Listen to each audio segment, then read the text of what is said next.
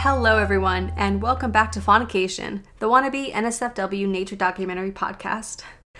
I hope you have all had an amazing week. I have been quarantining with lots of video games and super uncomfortable Google searches, so I hope that you guys understand the shit that I have to go through researching for these episodes.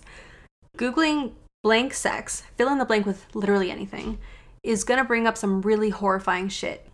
Like, I know my search history isn't illegal, but it still feels inherently wrong and immoral.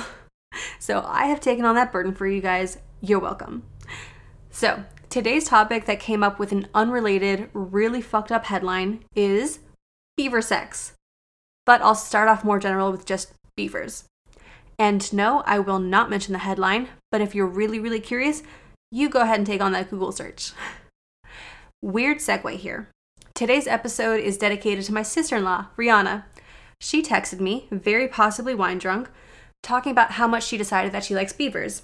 And no, I'm not talking about beaver like the slang for vagina, which is great that she's not selling into vaginas considering she's married to my brother.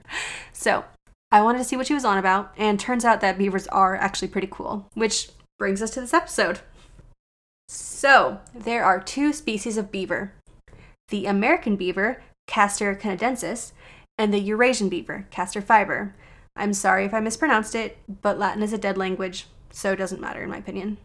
They're both pretty close to the same size. They're the second largest rodent behind capybaras, but there is an extinct beaver species that was the size of the modern black bear. It died out at the end of the last ice age because it ate aquatic plants instead of trees, and the ice age definitely impacted plant life. Weirdly enough, the two non extinct species are not genetically compatible despite being similar. The American beaver has 40 chromosomes, while the Eurasian beaver has 48. But that did not stop the Russians from trying almost 30 times to make a hybrid species, and they failed every single time. I don't know why they wanted to do that though. Like, I'm trying to use my imagination, but I can't really figure out what the purpose is. Like, I know that they were hunted to near extinction for their fur because top hats made of beaver fur were all the rage at one point. Thank God that went out of fashion. So maybe for their fur, but maybe also to aid in repopulation. But then again, the IUCN has them listed as least concern due to already successful repopulation. So I'm not sure. If somebody knows, please tell me, because I love hearing about weird Russian shit. Anyways, moving on. Beavers have matriarchal societies, so that means that the females are in charge, and they're generally nocturnal, and they are also in the 3% of mammals that practice monogamy. And both parents actually take an active role in raising their young. And sometimes, if necessary, an older sibling will take on a parental role raising the younger sibling, which is called alloparental care.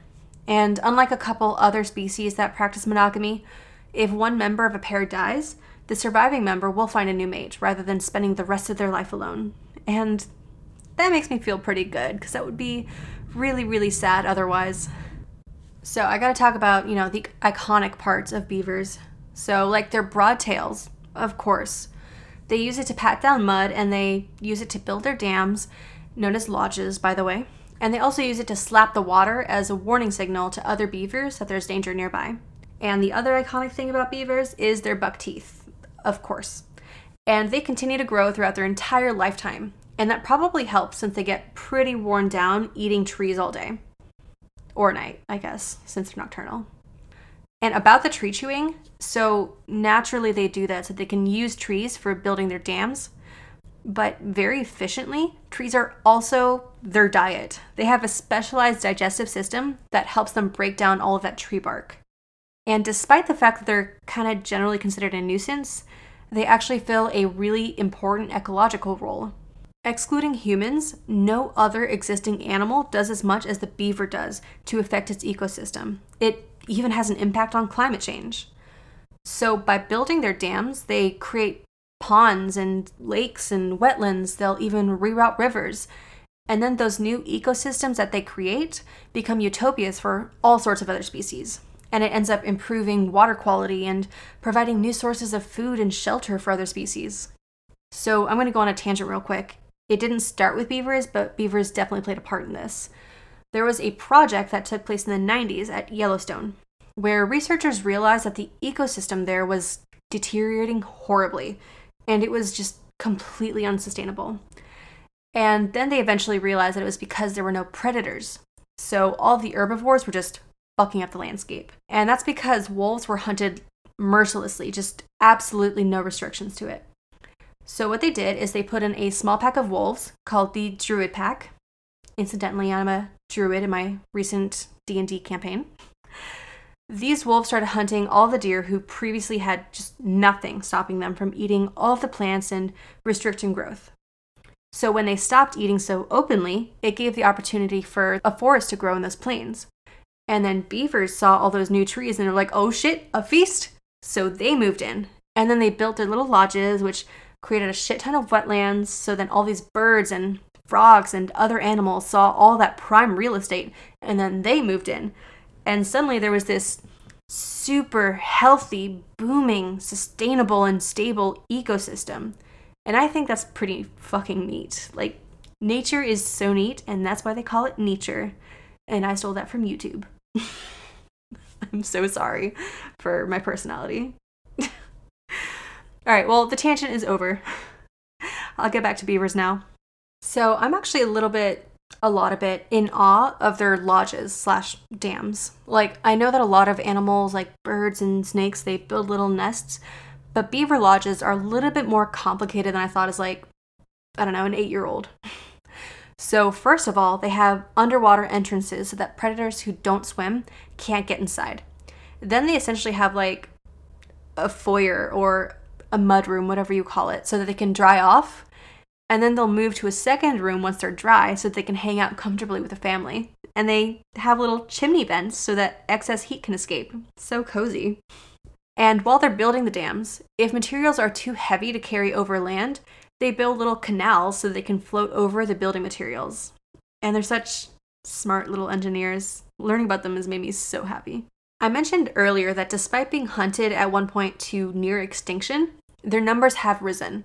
They're no longer endangered, and in the areas that they're found, they're very common and they have very stable populations. So, because they're so common, territory boundaries often get pretty close to each other.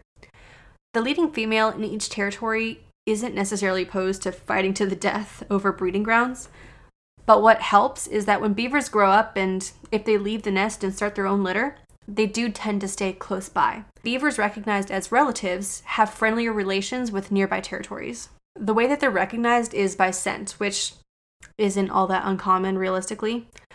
But what is uncommon is the beaver scent glands. They have two scent producing areas. One is referred to as the castor sacs. These produce oil that they use to mark their territory and waterproof their fur. I don't know if you've ever heard of beaver butt smelling like vanilla, but yeah, that is a real thing. Castoreum from beaver butt is absolutely used for vanilla scents. So think about that next time you're in Bath and Body Works.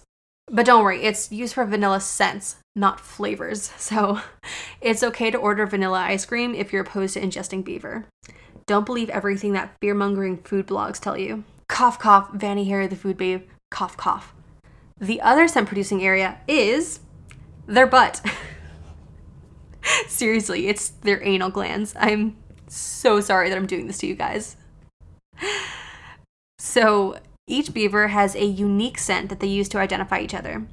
Apparently, their anal secretions can contain over a hundred different chemical compounds, and these anal secretions are key in determining the sex of a beaver.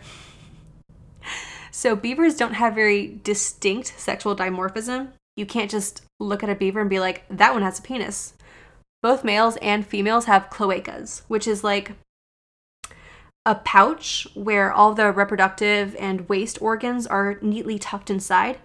And from the outside, it looks kind of like a, a little butthole, and they look identical for both sexes. So, no shit, journalist Ben Goldfarb interviewed biologist Katie Weber in an absolutely incredible article that I highly recommend. It is a wild ride of emotions, where he referred to her as a beaver sexing coach, by the way, and then he described in horrifying detail the process to determine the sex of a beaver. There's also an equally wonderful picture of Katie Weber introspectively observing a napkin full of beaver butt oils, and I was really, really disappointed to find out that it was not her profile picture on LinkedIn. So, let me go ahead and explain why she was holding that napkin full of beaver butt. In order to sex a beaver, you approach the cloaca, presumably with a great deal of caution, and then you pinch it and squeeze it like a zit so that a stream of fluid comes out.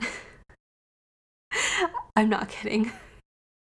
And then you you smell the fluid and that is part of this woman's job is to pop beaver butt zits and smell it.